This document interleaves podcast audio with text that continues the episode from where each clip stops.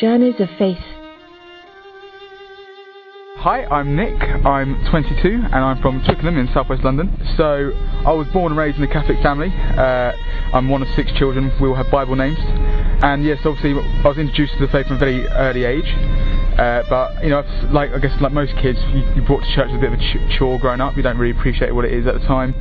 And then at the age of about 11 I started coming to the New Dawn Conference, which is here at Walsingham, and again, a bit too young to really appreciate it at the time. But as I got towards 15, 16 years old, I used to always come with the same group of friends, and one by one started dropping off, and I was the only one that really stuck around. I always wondered why that was.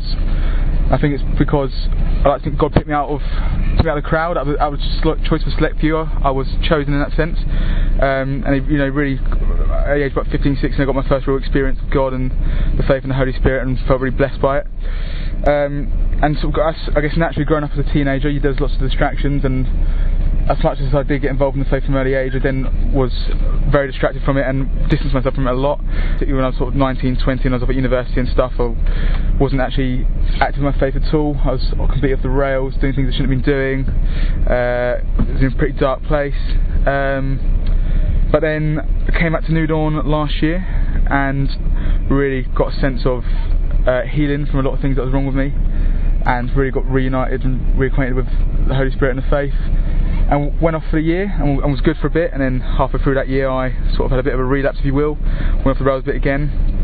But then in the closing months of the year I sort of came back towards it all, and sort of really got a sense of I lived a life without the faith, and it's a very dark one that is real sense of being lost, and one that quite frankly isn't worth living. I'm very grateful now for the fact that I have my faith back, and I'm a young person involved with God and Jesus, and that to me is the most important thing in my life. And here I am now, 22 years old, going forward home, as they said in the conference, and looking forward to kicking off a good life, and that's me.